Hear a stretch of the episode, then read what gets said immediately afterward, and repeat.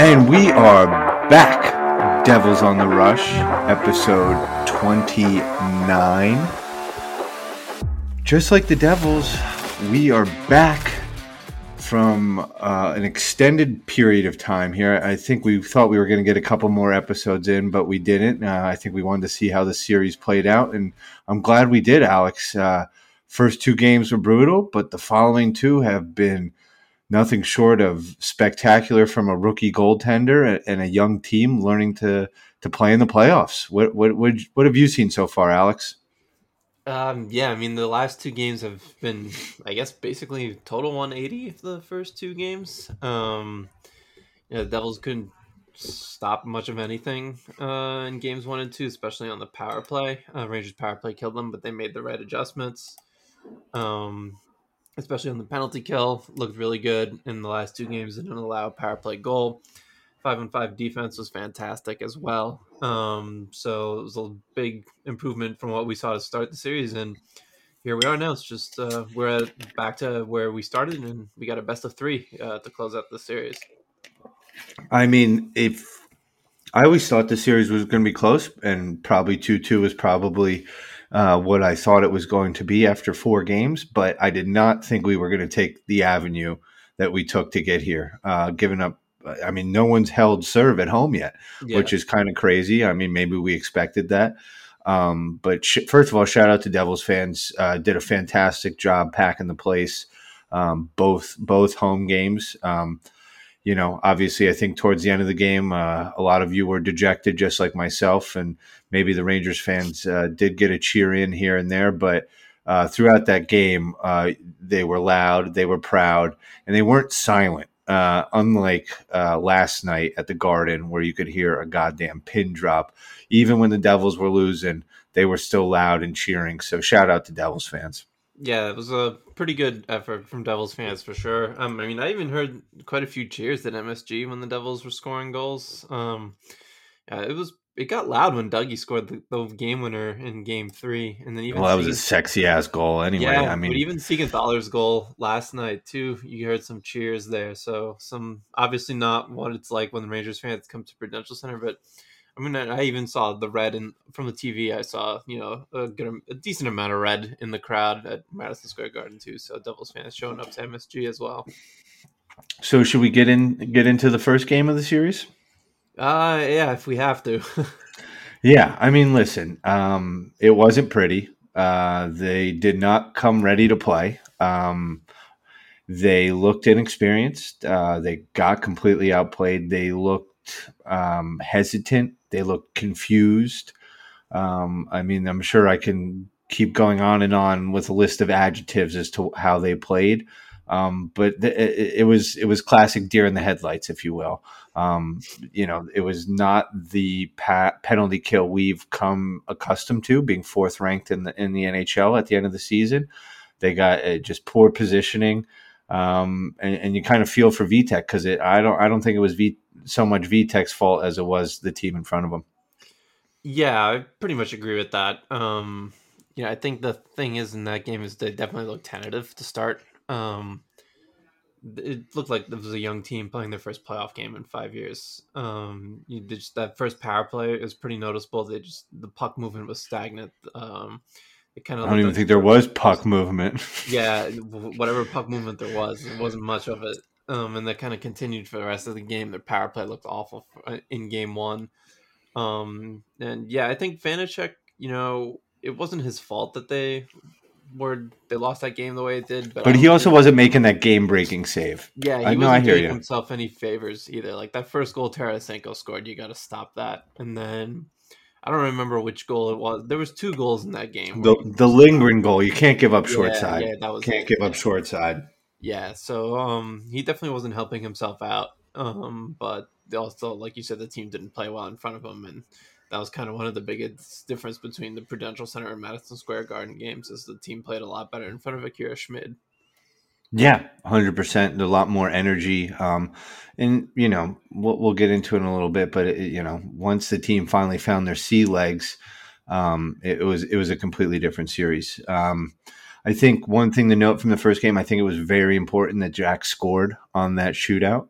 um, for a multitude of reasons. A, the Devils didn't get shut out, which is always huge and for a confidence booster, even though they got blown out 5 1. Not to get shut out at home is, is huge.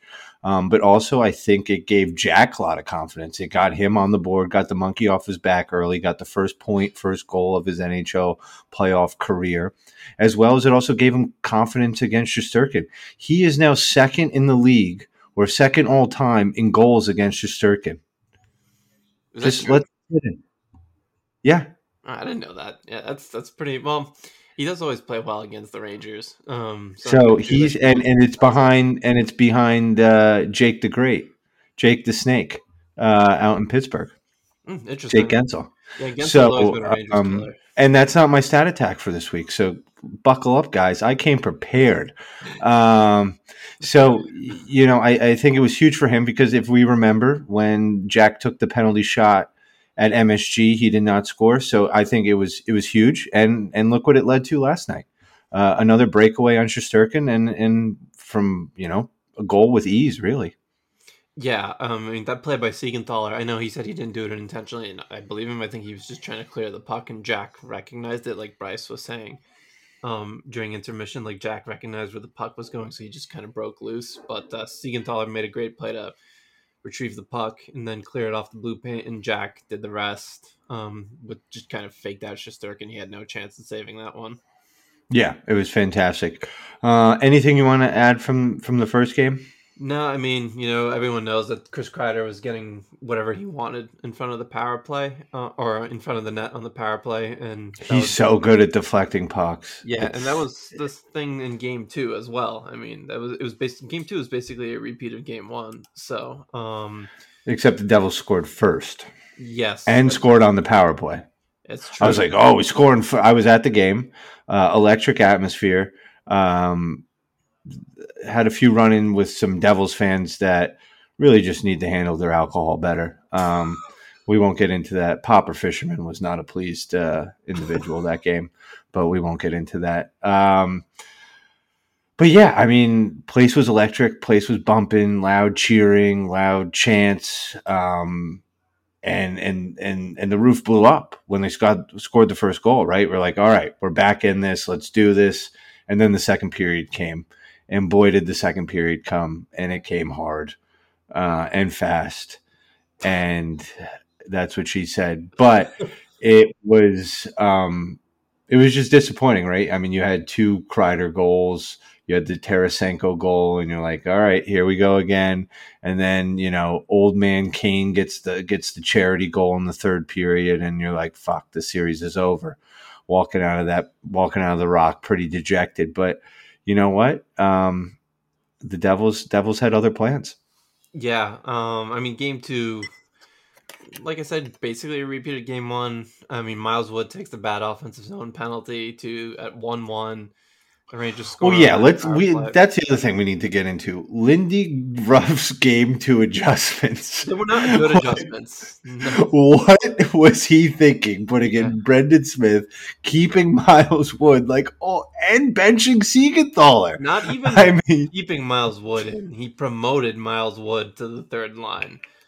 Um, and it was just, I mean, we all saw him in the Talk lineup. about failing upward, right? That's yeah, always yeah, a big seriously. corporate term, but he he failed upward in that sense. And like he had done nothing to deserve that promotion based on game one because he took the bad offensive zone penalty in game one that led to a Rangers power play goal as well. I think that one was made it two nothing in the Rangers the first game. This time, yeah, I mean, like, I think he tripped Panarin on that one, right? It was it was the in Panarin trip, yeah, below the red line. Yeah, and then I think in game two it was on Adam Fox, I want to say, in the offensive zone when Fox was trying to break the puck out. And at that point, that game was 1 1. So, like, the Devils, okay, they gave up a goal, but it wasn't teetering on, like, okay, well, blowout status here. And after that, the Rangers scored on the ensuing power play, and they didn't look back. It was a demolition derby after that. Yeah, I mean, like, you could almost like live with his penalties if he actually did something else like on the ice, like yeah, remotely did anything good. Um, like a Draymond Green almost like you know the Warriors live with his antics because they know the defense he brings and and the leadership and and continuity he brings to the Warriors. But I mean, Miles Wood doesn't bring anything, like yeah. nothing at all. On top of that penalty, he finished with like an expected goals percentage of like 2.1% in game two. He, even after the penalty, Ruff brought And for our fans, what's a good expected goals? What, Uh, what's like at league average? 50. You want to be around like the 50% mark. So, Okay. yeah, 2%. So that he was he was forty eight percent short. yeah, he was bad. He was really bad. Like the Okay. Devils just bled chances when he was on. Could have had a better expected goals if he was in the locker room. Honestly, yeah. I mean, yeah, Yep. two percent. I mean, it's not far off from that. So, Mhm. um, and then like I remember Ruff brought him back. Like after the penalty, he got benched for a little bit, and then Ruff brought him back, and Wood tried to like make a pass to one of the Devils defensemen at the point. I forget who it was in the pass. He just like. Just went completely out of the zone. I'm like, why is this? Then- I screamed. I was like, why is he on the if ice? he if Ruff had kept like if Ruff had kept him in for game three, I think there would have been literal riots. Like there was just no reason to keep him in at that point. And I think now with that how games three and four went and the Devils discipline starting to get a little better as uh, the series goes on, I don't think we're gonna see Miles Wood in a Devils jersey. Do you think even we could have gotten 60 wins if if Lindy came to this rev- revelation sooner? I I don't think it would have made that much of a difference, but um, yeah, I mean, it took long enough. Honestly, like we all saw it during the regular season. It's not like it came out of nowhere. Like Miles struggled. All he's not the same player after the hip surgery. Like he's definitely lost. And it sucks, right? Because he he did He have good some really player. good Yeah, years. He was a good player before the hip injury. He was like he was. I would say he was one of the better four, fourth liners in the league. Yeah, Um, led the Devils in scoring one year, uh, goals, not points. Um, and and ever since that, that's a tough surgery to come back from. But I mean, it's not like he's lost his speed because he still has his speed. It's just like he's lost his edge, his definitely think he's mentality. step. I don't think he's as fast as he was before the the surgery. I think he's definitely slower. Uh, his skating is definitely not is a little worse than it was for sure. Okay, that's fair. I'll give you that. But it's not like he's like stuck in the sand. No, yeah, I agree with that. But the like the thing is like he was like you know his top line speed before that. The hip surgery was that was just kind of like his thing, and he doesn't have that step anymore. He has to adjust his game to play more of like a grittier style because he doesn't have the the speed that he Yeah. had before the surgery for sure. I guess he's just gonna have to work on standing up. that I mean, among that the discipline if thing like you can't you can't take penalties like as often, and it's not like the penalties were just came out of nowhere during the playoffs. I mean, they've been an issue with him, you know, for quite some time. Um, so yeah, Ruff obviously made the right decision to bench him for Game Three. Um, like And Brendan Smith. I mean, Brendan Smith took a penalty three minutes into the game. Yeah, but in fairness to Brendan Smith, I thought that was kind of a questionable call. Like Miles Wood's penalty was a no doubter. Um, Fair, but he also was like he took a roughing call like away from the play. Um, yeah, that's never great. Um, so I guess that's true. But Miles, I mean, go, regardless if you think it's questionable or not, like you don't need to be in that situation to set the tone. yeah, like, away I from the play. Yeah, so that that's definitely true. I'll give you that for sure. Um, so but I think Miles is like Brendan Smith is like a capable player. Like if you want to put him, the the issue I have with Brendan Smith is that Siegenthaler was the one who came out, which you know we'll get into Game Four in a little bit here. But I mean, my God, why why was Siegenthaler ever a healthy scratch to begin with? Um, but um, yeah, I mean, the Miles, I'm, I don't want to say would cost them the game, but like you could definitely make an argument for it because his penalty led to two one Rangers power play goal, and you kind of just like felt like after that, like the Devils kind of just like the life kind of zapped out of them. You you felt the air leave the balloon. You felt the air leave the balloon. It definitely had a significant impact on the way the rest And, of the and I can tell you from being in the building, it, it, there definitely was a like, oh fuck, here we go again type of thing. With mm. you know, Yeah. he's in there, and then they scored like right away. Like it wasn't even like it was like right away. Yeah, exactly. And then you f- like even just like watching it on TV, you could kind of like feel it like that too. So Well, even especially after Jack's comments, right? Jack's like, yeah, yeah, don't take dumb penalties. What do we do? Dumb penalties. yeah. It, that did Jack say that after game one or game two?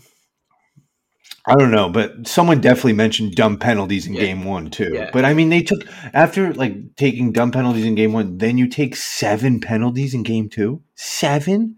Granted, maybe they shouldn't have all been called, but seven. Yeah, I think a couple were con- coincidentals too. Because in uh, oh wait, in game two, are you talking about? Well, I guess that's true um, because of uh, Yeah, 'Cause because the Rangers didn't what happened at the end. plays, right? No, but I'm looking at the stats. They were two for seven, and the Devils Oh, were one okay, I for four. were. So Yeah, it's like they did take seven penalties, but yeah, yeah, as you see, like, co- coincidentals don't get put on that tally. right, I don't yeah, that's think. right, that's right. Um, well, yeah, So I mean, yeah, seven. it has gotten better. I think the the officiating in all playoff series has been questionable. I mean, we saw what happened with Minnesota and Dallas the other night with Marcus Foligno. I thought those were two crap calls on him. And then you see the bundled call in the uh, Kings Oilers series as well, with the high non high stick being called. Yeah, and then Cale Makar's penalty shouldn't have gotten reduced to a two minute minor. It should have stayed as a five minute major, which is obvious because now he's suspended for a game. Um, so And, um, been all over the place. In the Oh, and round. then I. Well, what, what were your thoughts on the on the high stick and OT with the Islanders? Um, so I saw someone Because. Rupp, Rupp Rupp said he didn't think it was a penalty. Yeah, I mean, I thought it was. I mean, clearly it was at Sebastian um, Islander Sebastian Aho got high sticked, right or something like Yeah, that. yeah, yeah. Um, and then it led to the Carolina break. Yeah, I thought it was a penalty. Um, you know, I don't know what the reason. What was Rupp's reasoning for it? Because I didn't think He said because through. it was it was he actually lifted the guy's stick into him. So the so Aho created the contact with his own motion. So maybe that's what the ref saw too. So if that's the case, maybe I mean, the ref had great positioning. yeah, he was right there. Yeah, Yeah, so I don't, I don't know. I Yeah, so, I'm- like, the I don't get paid. I don't get paid enough to make those calls. yes, like the officiating in Game Three of the, the Rangers Devils game was a little suspect both ways too. I Oh thought. my goodness, that Graves call on Kane Yeah, that was That was- terrible. Yeah, that, that, that was, really, but that was not a cross atrocious. Yeah, And Um, then, um, and then I think there was a call on Timo that was very soft. Um, and and then then what led to their goal? The the non slash that they missed on Palat, like three slashes in a row. yeah, it was the first slash on Zibanejad that I thought was pretty obvious. Um, the second one, not so much. I thought it was the first one where like he Well, big hundred hack percent. of But even the second one, they they called that all season. Yeah, and uh, Ruff was furious um, after that. I almost thought we were having a Robbie Ftorek moment there. yeah, he, he uh, you know, Ruff doesn't usually get like too animated But, on the bench. but he but but he does he does the wave. Yeah. He does the wave. Oh Yeah. fuck, fuck that. Fuck Yeah, that. For all our listeners. I'm, I'm, I'm doing the I'm doing the Ruff wave. yeah, he was doing that after that, um, and you heard the whole bench yell too. Um, but like it didn't Yeah. matter in the end because the Devils salvaged They the won. game. Yeah, so Yeah, salvaged it. Dougie stole that. Mm. yeah, so I guess And we get the into swagger skate. Yeah, let's get into game three. All right. Yeah, Listen, game one, game two, summary. They weren't ready. They were scared. bad. Penalty and headlights. Vanecek Yeah. struggle. There you go. Listen, just getting their sea legs. But then, but then, game three at the Garden, Schmido in net. Whew, set the stage, Alex. Yeah, so Akira Schmid uh, making his first career playoff start, uh, or at least first playoff start in the NHL, which and you know no no easy task. Madison Square Garden, you're asking a 22 year old rookie netminder um, to make his first NHL playoff start there. Um, a lot of pressure on him, um, and I think the most amazing part of um, I, I I need my glasses. Uh, You show me the Islanders and Kane score. Yeah, two nothing Isles. Yeah, I got it on my TV here. It's on mute. I see Oh, the okay. scores two nothing. So I see a little glare back there. yeah, yeah. So fans who are listening to this getting live updates of the Hurricanes and uh, Islanders game five, I believe, right? So, um, but yeah, back to Schmid in game three. Um, yeah, I mean that's a that's not an easy thing to ask of a, a goaltender, and you know, though I think the like I was gonna say before, like the most surprising thing about it is after the game was over, I think it was Erica who was interviewing him. He said he was really nervous, and um, you, you watch him play, and you're like, well, this, that's really nervous. Then like, Well, it was funny because even in the in the post game presser when he at, and at the media scrum, uh, someone asked him, "Were you nervous?" And he goes, "Yes." And they go, "I'd hate to see what I'd hate to see what uh, you know what calm is like if that was nervous for you." Well, that's what people were saying because I quote. So like, I was watching the post game live and I tweeted that out, and like people were replying to me like, "Well, if that's nervous, then what is relaxed for this guy?" yeah, asleep apparently. Uh, yeah, seriously, and you know it's funny too because um when we had Ryan Novozinski on to do the preview podcast, for- Shout out to Novo. Thank you, Novo. Great, Yeah. great, uh, great pod there. If uh, ha- anyone hasn't listened and still wants to get a preview of a series that's already halfway done, please, please check out the Go previous yeah, please. episode. whatever. We'll take more listeners. We don't care, but um, Um, yeah, even Novo said like Schmid's like the coolest, like most laid back guy he's been around. I'm just gonna Um, call him Cucumber from now on because Yeah, I he mean is he is cool, as a cucumber. Yeah, he is as cool as a cucumber. Um, he was fantastic in Game Three. Um, the Rangers like they got five power plays in that game, which is where they generated more of most of their off. Not and most, some about pretty half of their high, pretty high danger chances from Mika right in the slot. Um, I, the I remember. I know we, yeah. yeah, on the power play where he where he stood tall. Yeah, there was um the one one timer I think that Zibanejad had in the bumper that Schmid made a very confident save on. Um, and I even though I thought the Rangers or the Devils penalty kill did a better job in that game of like putting more pressure on Fox on the uh, who's quarterbacking the power play because it wasn't as easy for them to get shots through traffic for Kreider to redirect, which is I think a big reason why they didn't score goals. But Schmid also played his part. I think he made six saves on the penalty kill of that game and that's where the Rangers got most of their offense uh, in Game Three because they weren't really able to generate much of anything on five and five. Um, so yeah, I mean that was crazy, and you kind of like, I guess yeah, you can say the series flipped there because we're back at two two. I mean, yeah, that's a ballsy decision by Ruff and everyone. Ruff said it was a a group decision between Brodeur, Tom Fitzgerald, and the front office to start Schmid, and That wasn't Ruff's decision. I I think it was collective. I'm pretty sure. Like I don't think anyone forced him to play Schmid. I don't think anyone forced him, but I think Fitz was like, "You got to play Schmido."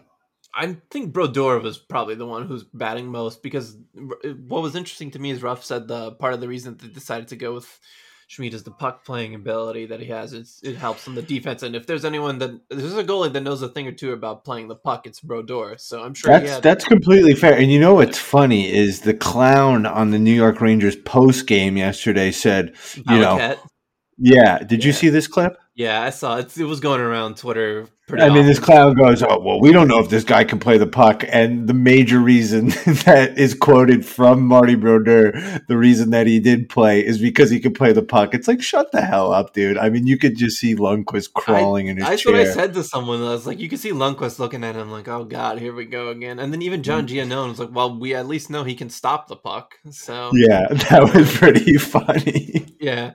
So yeah, it was an incredible performance. I mean, this kid, I don't know if he's gonna. I mean, it sure looks like he can win the series for the Devils. I don't know if he will end up doing it, but I mean, his future with this organization, uh, I think he's kind of like cemented his Club legend at this point. I mean, he would have to. Yeah, I don't know. He would have to Yeah, I think kill he's Marty's cemented his firstborn. I think, he, yeah, something like that. I think he's kind of like cemented his place as uh, in the NHL roster for next season already, because we know Blackwood, it's over. Well, I mean, you, also have to give credit to to the staff for for leaving Blackwood at home, right? I Yeah. mean, I think that was a major concern of us going into the series. Like, what are we going to? Because I think we all in the back of our mind were like, if Vitek has a bad game, we've seen a bad game from Vitek. We've seen Vitek at great, and we've seen Vitek at bad.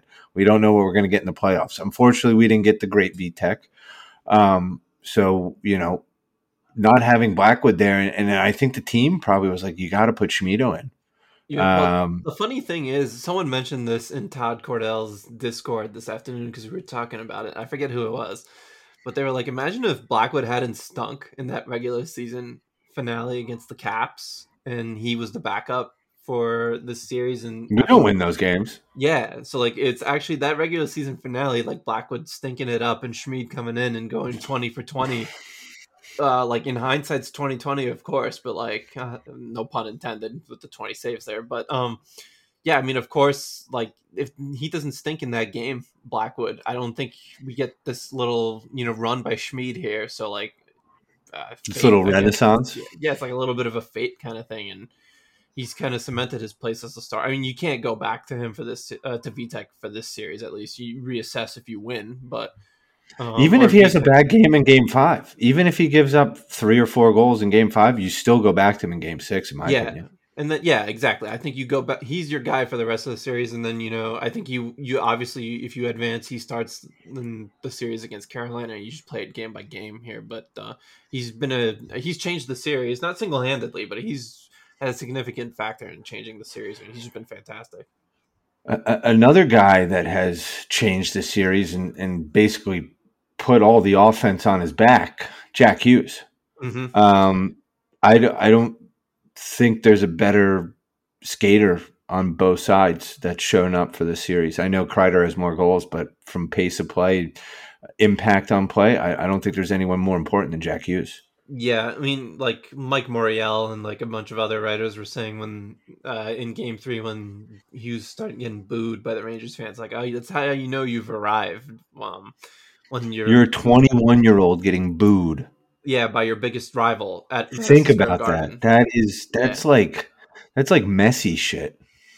Yeah, it seriously is. Um, so he's been really, really good, and like you know, I think there was the thing before the playoffs, like people were like, just kind of like, well, is he going to be ready for playoff hockey? He's a smaller guy. He's only like five ten, you know, 185 pounds or 5'11, um, 185 pounds or something like that. So um, dripping wet, dude. He is not 185 pounds. Yeah, and but he's throwing the body around, so like he's not. He he's, did throw a couple checks. I think he threw one on Mika, and then he threw one on Trocheck last game. Yeah, and to like you know he's like sealing off players on the rush too, like to break up rush attacks too. It's like and, and, shout out to Jesper because I've seen Jesper throw a couple hips too. Yeah, no, so like these smaller guys have not had an issue with playoff hockey like to this point. Um, and I think the funny thing is too is like you know the whole narrative before the series was. Uh, this is a grizzled veteran Rangers team that plays a heavy game, and they're just going to go in there and, and bully the range or the Devils. And I know the scores in the first two games were five one and five one, but it's not like they were like physically imposing their will on the Devils. Um, and then like games three and four, like hits were like basically equal. Um, they're they're not playing like a physical punishing game that like, basically equal. The Devils out hit the Rangers 31-23 in game three, and then in game four, the Devils, uh, it was even 21 24. But yeah, so I mean, pretty close, so like a little slight edge to the Devils. But if anyone was imposing any will, I thought the Devils imposed their will in game four. Uh, yeah. Out of any game, out of any game, I thought they just locked them down. I mean, even in game three, I thought at five on five, like the Rangers did absolutely nothing for the most part. And game four was even better. I think I wrote it in my takeaways piece for game four that I thought like that was one of the Devils' best efforts all season long. Um, and I think Todd Cordell mentioned it in his takeaways post too, like the Devils uh, defensemen. I guess they're skaters in general. It, you know what it was? It was very similar to the Colorado game early in the season. The Colorado game, and then the other one that sticks out to me was the game against Carolina towards the end of the season when they shut them out three nothing. Um, yeah, that was another one. Well, I mean, like to be that. fair, you know, I thought the Devils that was their best game of the season because they had a lot of offensive opportunities and they just shut down the Canes too. Yeah, yeah, I think that was probably their most complete game. That current uh, Hurricanes game. I think this Devils and one. Vitek played very well too. Yeah, that's why it's kind of disappointing to see that Vitek didn't have it to start the playoffs, but you know it happens.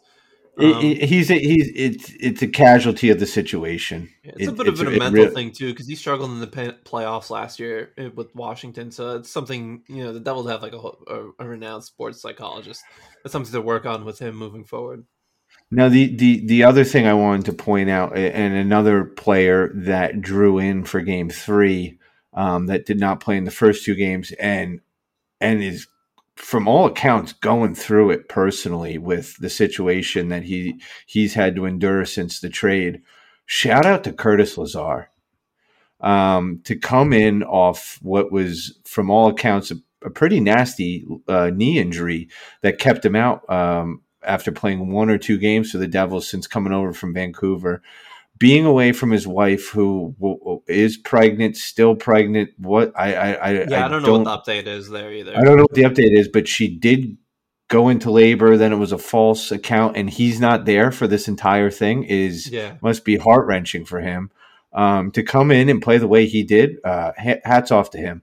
I thought he, um, you know, he only played nine forty eight in game three, but his impact was definitely felt. Yeah, I thought he actually he did struggle at five on five, but where he made a big difference in game three was on the penalty kill, um, for sure. I thought he he gave some really good minutes there.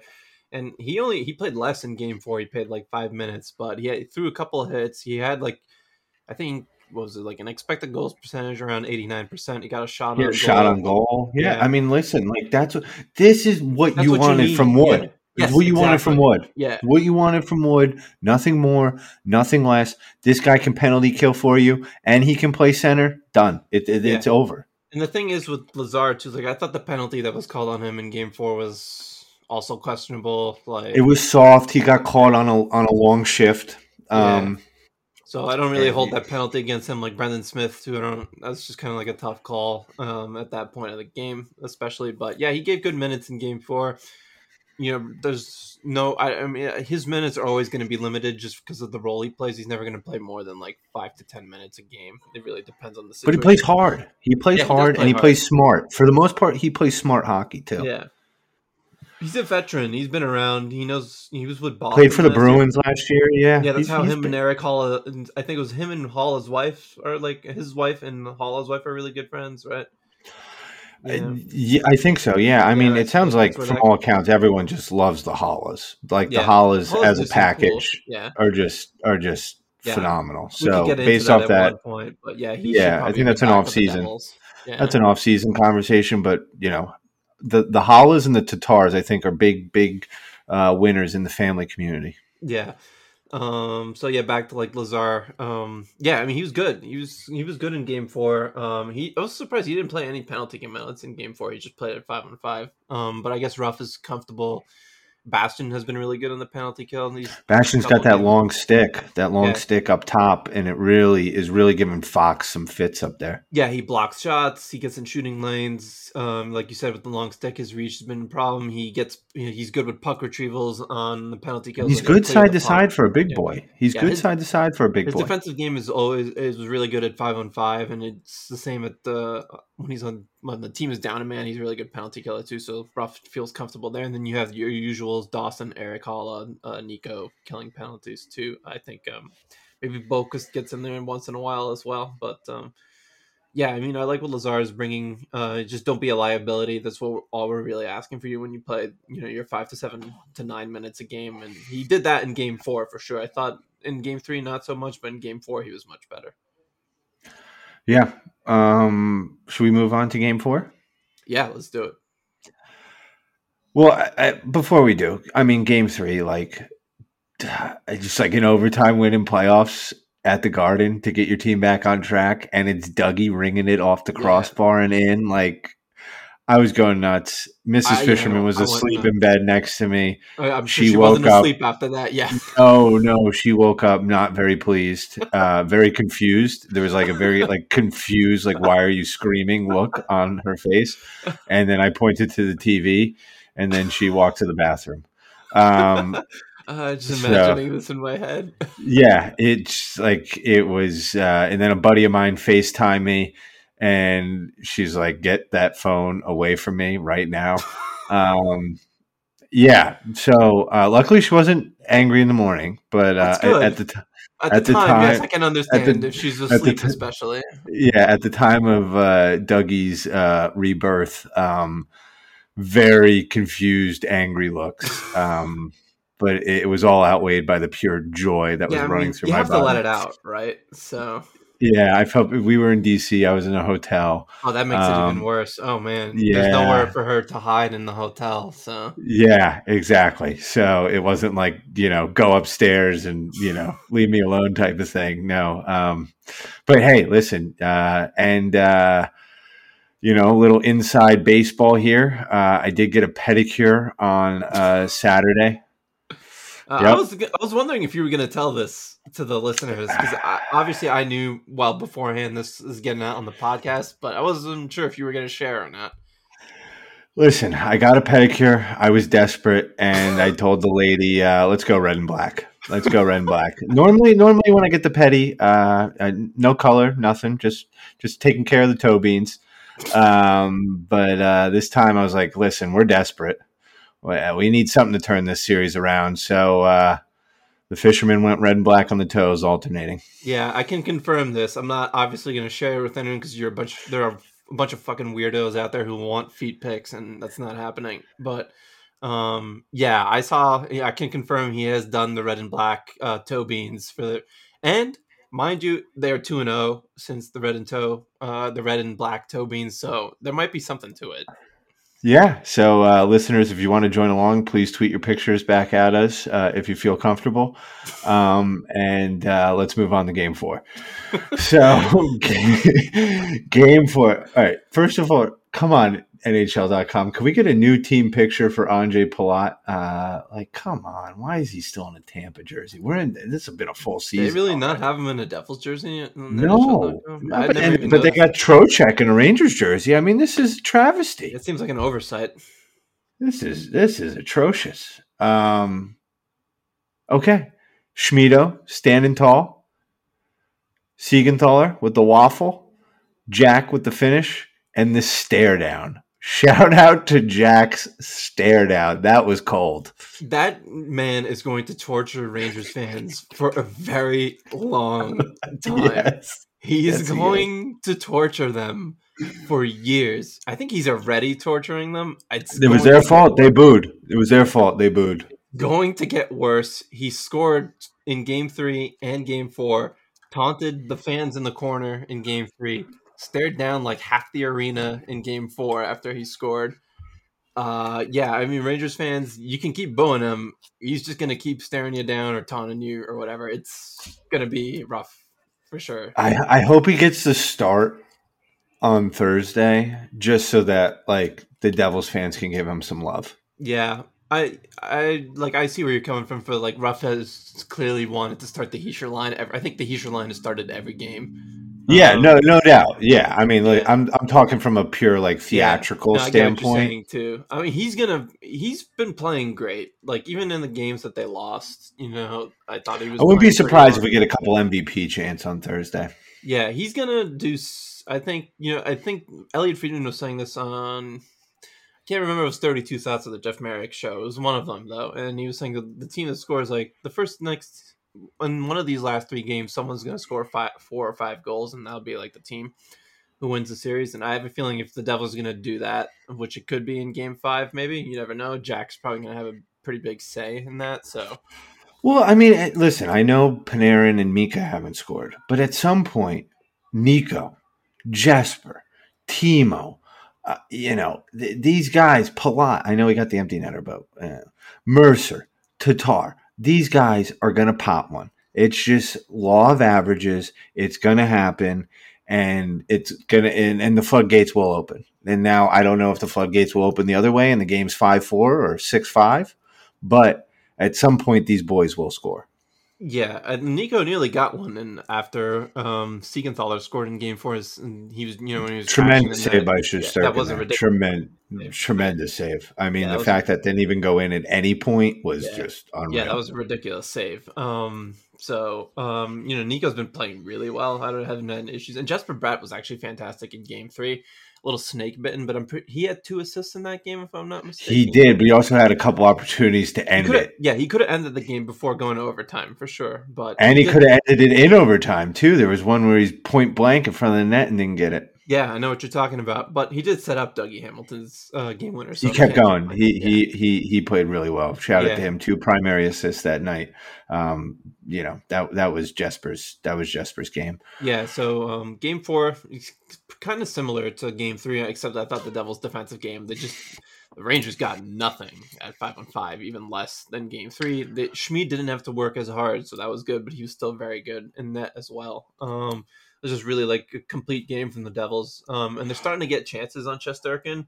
They finished with 15 high danger chances in both game three and game four. So I do think at some point that one of these these pucks got to start finding the back of the net a little more often. You would think, but you never know with the goalie of Shesterkin's caliber. So we'll see in game five if that changes. I think defensively, perfect. Like, yeah, it was a perfect game. Perfect defensively. I still think there's another gear or two to be found offensively. I like I haven't had a night where I'm like, oh wow, like they really got the cycle going. They really got um, the four. Like I mean, listen, uh, a lie. Uh, sorry, game three and four. I thought they established a really good forecheck. I, I think they did create some more havoc on the Rangers' defense and made it tougher for them to get out of the zone. But I'm talking offensive chances, peppering Shesterkin. I mean, we still haven't had. Have we ha- have we broken thirty shots yet? Um, no, Devils yeah, haven't broken. So. Devils haven't broken thirty shots uh, this entire series, and they I think on average was like 33, 34 on the Something season, like right? That, yeah. So like we still haven't had that game where it's been true Devils hockey and just laying it thick from a shots perspective, and and I expect that to come in five and six. Yeah, I do think the like the thing is like The Rangers have done a good job defensively, which I didn't think. That I think they've played tremendously defensively. They've really shut shut down this Devils team. Yeah, at least yeah. No, I agree with that. Like the Rangers, uh, really, the Devils have been after game I think one. That, I think the Rangers' length has been giving the Devils fits. I mean, just as much as the Devils' length has given Rangers fits. I think that. I mean, every time I see K'Andre Miller, I know he has a dumb mistake here and there, but watching him play hockey, he he's a phenomenal player, skater. He he gives he he frightens me. Yeah, and yeah, and Lindgren and Fox, you know, they're obviously pretty good. Especially Fox. I mean, he's probably a Norris. He could be a Norris finalist. Um, and, so, and Lindgren's their Siegenthaler. Yeah, exactly. So, um, you know, I think the this, both teams have done a good job of you know forcing each other to go a little more east and west than they would like, um, especially in the well, Rangers. Rangers couldn't even go east and west last. Well, yeah, game. that's what I was so like. I was watching the highlights um, of the game on YouTube, and you know they use the national broadcast, of course. And Ray Ferraro was saying like um, the Devils or the Rangers just going east and west way too much. There was not enough north and south in their game. I think that's because of the way the Devils played in the neutral zone, which is something Todd Cordell talked about in his takeaway post too. Is like the Devils were really good with their sticks and like breaking up passing attempts or um, you know knocking the puck off. Of a lot of cross zone passes I Yeah. noticed, especially on the penalty kill, were getting deflected. It just wasn't. It just wasn't a free for all like it was in game one and two. Yeah, exactly. So I think that's why the Rangers' offense is kind of dried up, and that's why Panarin hasn't totaled the. And I think he's probably due, but he hasn't totaled the point since game one. He's been held off the score sheet. He had two points in game one, and that's that since then. So, um, you know, Zibanejad has been quiet. I mean, Hischier line, not the Hischier line, but I should say Nico Hischier when he was out against the um. Zibanejad, Don't you dare! Don't you dare! Is that stat attack? Yeah, don't you dare! Oh right. Okay, so John Marino also last night. Go, you can go, John Marino. Yeah, Yeah, so John Marino went up against uh, Mika Zibanejad last night, and I think um, held like Zibanejad to like a twenty eight percent expected goals percentage. Um, it's like Marino's been giving him fits. Um, that's what you expect of Marino, um, because that's what he does. He's just a great this was defender. this was this was what was what do we have? Thirteen game winning streak. This was thirteen game winning streak. Marino.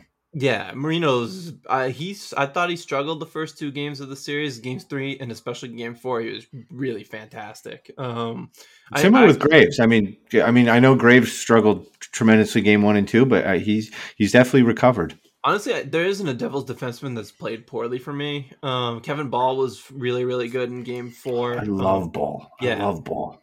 I Bahl. He's been a revelation like the last what month and a half, two months uh, since he became. He's a really in established himself on that back end. Yeah, and uh, I saw. I thought for me, Severson uh, in the first two games of the series was fantastic. Games three and four, he just continued that. And I saw Ruff in his media scrum that he had, uh, you know, earlier this afternoon. He was like, uh, he he really liked Severson's game. He's uh, playing it safe. He's taken out of he's taken the risk out of his game in the playoffs, which I agree with. I think he's been, you know, maybe with Dougie, he's probably been their best defenseman, you know, through the whole four games.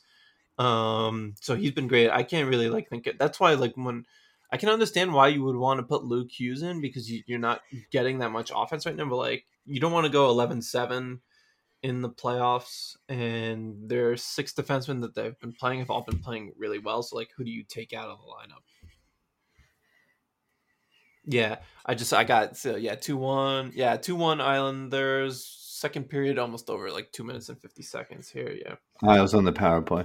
yep um Should we get into uh, our favorite uh, favorite segments? yeah let's do it Also, I, I need to say it.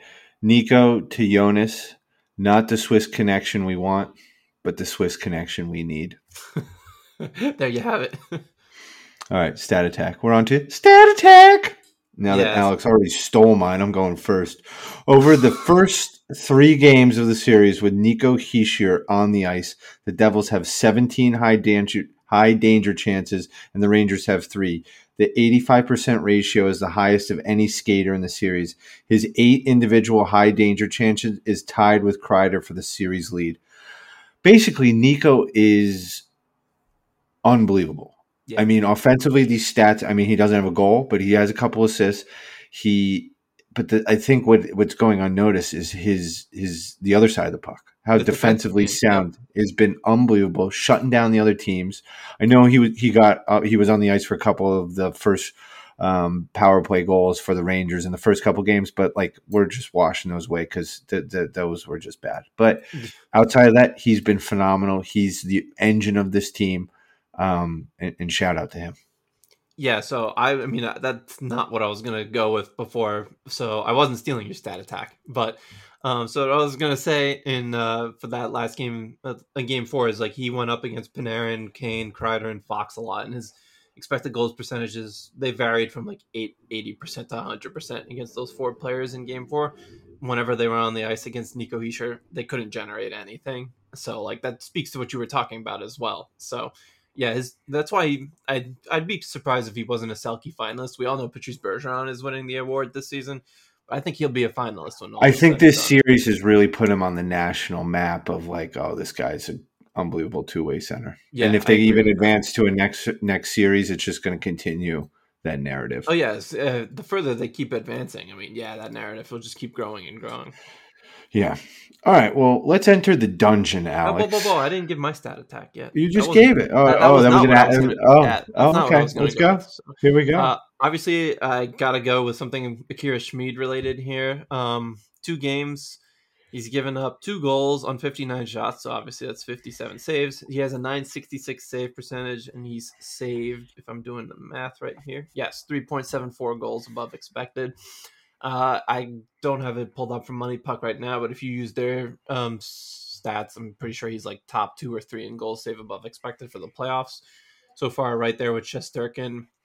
Now maybe that means he's due to give up some goals, but we're talking a small. You know, we only got they only need two more wins to advance the round. So to ask them to to maybe get two more wins, uh, playing that way might not be unreasonable. But um, yeah, he's been a difference maker, and I just wanted to like emphasize how good he's been in these two games. He's been unbelievable. Um, but we we, we kind of knew it, right? We saw it. We saw yeah, it. we saw it in the regular season, but like we weren't sure like could he do it in the playoffs too, and he answered those questions very quickly. That's fair. That's fair. Yeah, yeah, Should we move into the dungeon? yeah.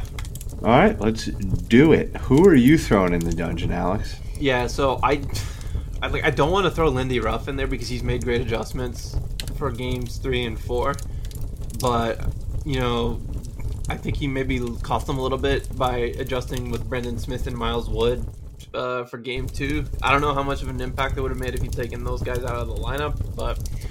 Um, some poor personnel decisions in game two, I think, cost them a little bit because I can't really think of. I don't. Vanecek doesn't deserve to be in the dungeon. Like it wasn't his fault that he played poorly. Actually, no. I'm taking. This is stupid of me. Why would I put Ruff in there? I'm putting Miles Wood in the dungeon. Stop taking penalties.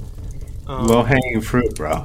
yeah, it is, but yeah, I, like I think I think I think you'd almost have to put Ruff in retroactively if they lose this series in a seven game series. Yeah, I could see that. Um, I, that that's reasonable. But yeah, Miles Wood, what are you doing, man? Uh, Because then you're like, oh, we needed that one game and we didn't get it, and yeah, it was because exactly. of That would make sense in that. Yeah, that would make sense in that case. So you know, maybe next week if things come to that, then I'll do that. But yeah, Miles Wood's in the dungeon this week. He's his penalties cost his teams pretty significantly in games one and two, and uh, you know I think that's it for him in a Devils uniform. I don't think we're going to see him again, even if the Devils advance around, uh, keep advancing in the playoffs. I think that's it for him. I think he's done. Yeah, uh, I don't think he's coming back to this team. So adios, Miles. Um, I think he's also played his last game as a Devil. Um, I'm throwing, and this might not be popular, but I'm going to throw Dawson Mercer in the dungeon. Hmm. Yeah, I mean he has struggled.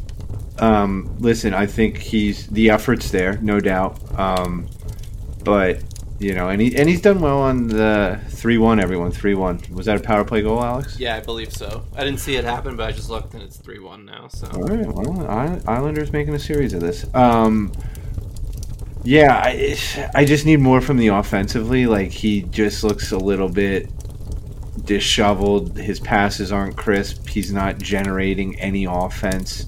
Um, I just need more from him, especially if I want him to be that top six winger that he's getting the minutes to be. Um, just, just really not seeing it from an offensive standpoint. And I love the kid. He's one of my favorite players, but right now I'm, I'm just not getting the Dawson we saw that was on a on a crazy heater to end the season. yeah, and it's interesting because Ruff ended game four with uh, Timo Meier and Michael McLeod as Dawson Mercer's line mates. So I'm kind of interested to see if that's something he sticks with um, for Game Five with Tatar, Hischier, and Bratt being the top line, which is how the I think they were on the ice that trio for the Siegenthaler goal. So uh, maybe Meier and Mercer and McLeod could have a little bit something going there. We'll see in practice tomorrow. Yeah, uh, I don't think his line mates should matter. I think he's just one of those players that I see that you plug and play, and he you should consistently get what Dawson Mercer brings. I don't think he's one of those players that needs someone to drive the play for him. Um, but I'm just not seeing it out of him this this series yet, and that's what I'm fingers crossed. You know, game five, six, seven. Let let's see it. Yeah, fair enough. All right, three stars of the week. I was getting worried that if we did a pod after the first two games, we wouldn't have anything for this yeah, segment. But no, we definitely got some stuff now. That's for sure. Do you want to kick us off with your third star? Yeah. So, um, I would I honorable mention would me would be Siegenthaler, but third star I'm gonna have to go with Nico Hischier. Um, just because the two way play has been just so ridiculous. In game three, that line, the Hischier Bratt and Meier line really made a difference at five and five. They didn't have an answer for them. Um, so yeah, I mean the captain is doing captain stuff through these first four games, especially in game three and four. Um, you know, you need a someone who can play this, the hard defensive minutes up front, and he sure is that guy, and he's been able to do it so far. Yeah, no, I uh, I agree. I mean, Nico's actually going to be my honorable mention um, because my third star is going to go to Sir Douglas Hamilton. Uh, you can't be a not uh, three stars, uh, at least somewhere for me uh, this week with a, with a game winning goal in overtime. That's uh, especially that's to save enough. the series, right? Um, you know that's why you pay him the big bucks to score goals like that. And boy, has he scored plenty of OT winners for this team this year, and none more important than the one from Saturday night. So for me, listen, I love Nico. What you know, unbelievable assists, whatnot, but if you get a game winning goal in OT to turn the series around, you, you got to be one of my three stars for this week. Yeah, that's definitely fair. I, I but I, I'm curious. I, I'm sure we probably have the same top two stars. I guess I'm just curious as to what order you have them in. Yeah. So for me, number two is Jack.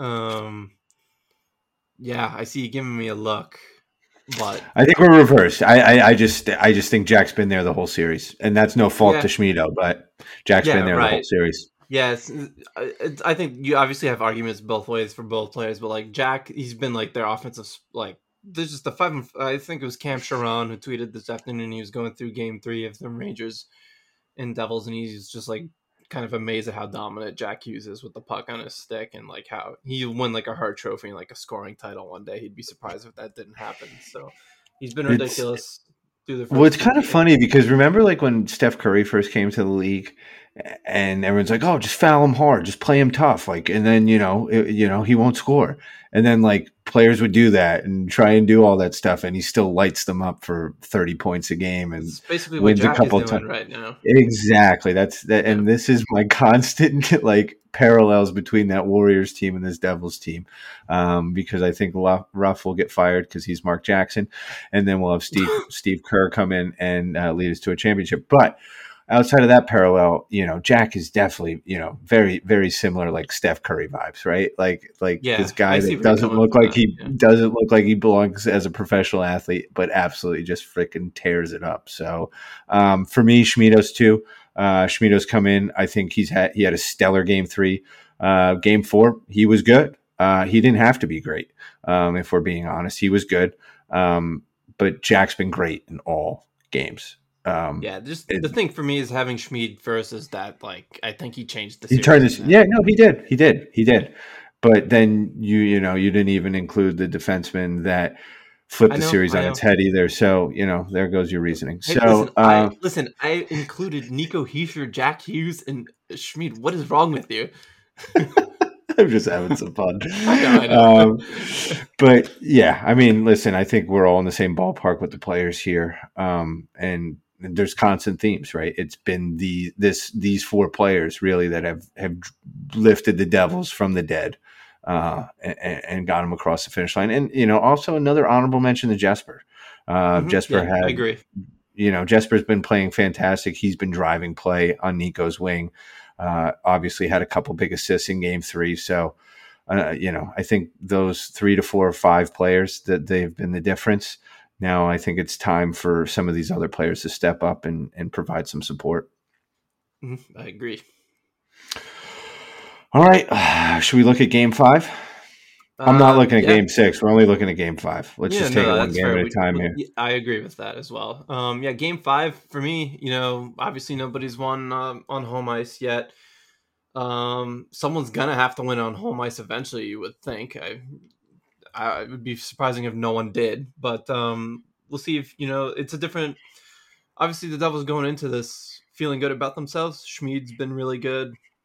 Uh, the team defense has been fantastic the last two games the not much to change up here. You want to try to play the same way you did in game four as much as you can. Um, I think just do what you've been doing defensively, and the Rangers are not going to be able to get anything at five on five. Even in the first two games, they weren't getting that much at five on five. Um, they were getting most of their stuff on the power play, and Vanecek was giving up some goals that he shouldn't have given up. Um, you know, keep Panarin and Zibanejad contained, and I really think you got a good chance of winning the series in six. Um, so we'll see what happens, but I do like the Devils' chances heading into Game Five, uh, just because now things have kind of totally flipped, and you'd have to imagine the Rangers are a little deflated after taking two games, the first two games at Prudential Center, then just blowing it at MSG. They could have put the Devils away with just one win, honestly, at MSG, and they couldn't do that. Um, so it'd be interesting to see what they look like that first ten minutes of Game Five. It'd probably tell you a lot about what their mentality is, and uh, where their heads are at. Um, if they look sloppy and disorganized in the first uh, ten minutes, I think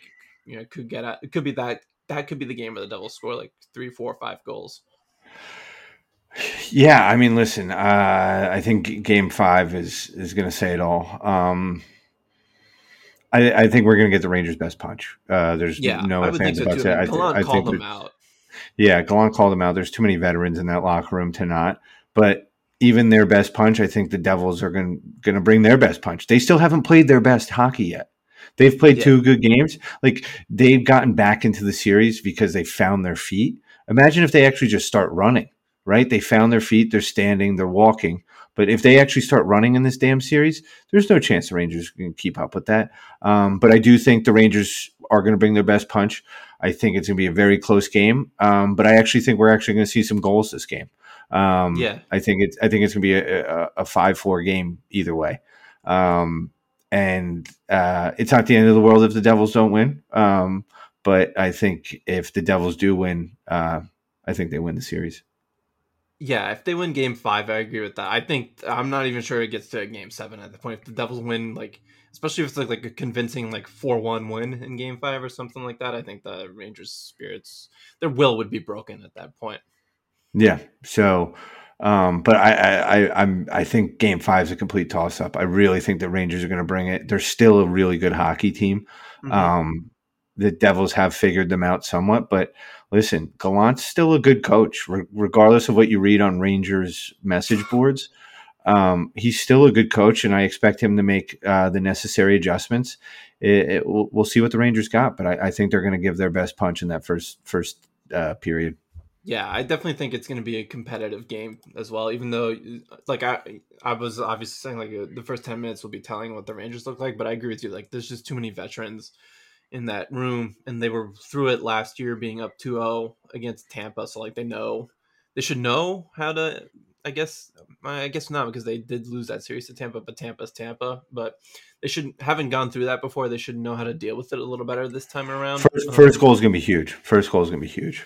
Yeah, if the Devils get a quick early goal like they did in Game Four, um, and get that crowd going. If yeah, like the Rock is rocking, yeah, I could see it unraveling for the Rangers if that happens. Um, so yeah, it's really going to be interesting. I like you said, I think both teams are going to bring it. Um, wouldn't surprise me if it went to overtime again. I think it could be that kind of a competitive game. Um, so we'll see what happens. But yeah, I agree with you. If it's Devils win Game Five, I think they got the series.